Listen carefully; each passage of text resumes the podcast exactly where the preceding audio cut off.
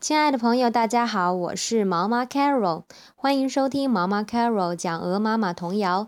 今天我们要学习的童谣是《Rain on the Green Grass》。首先，我把今天要学习到的词给大家来朗读一遍：Rain，Rain，雨；Grass，Grass，草；Tree，Tree，树；House top。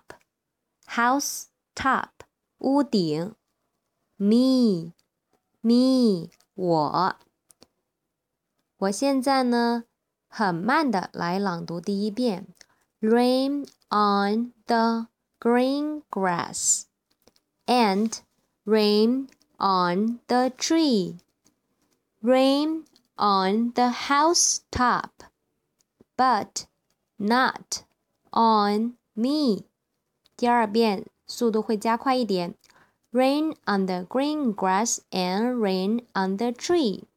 Rain on the house top, but not on me. 第三遍最快喽。Rain on the green grass and rain on the tree. Rain on the house top, but not on me.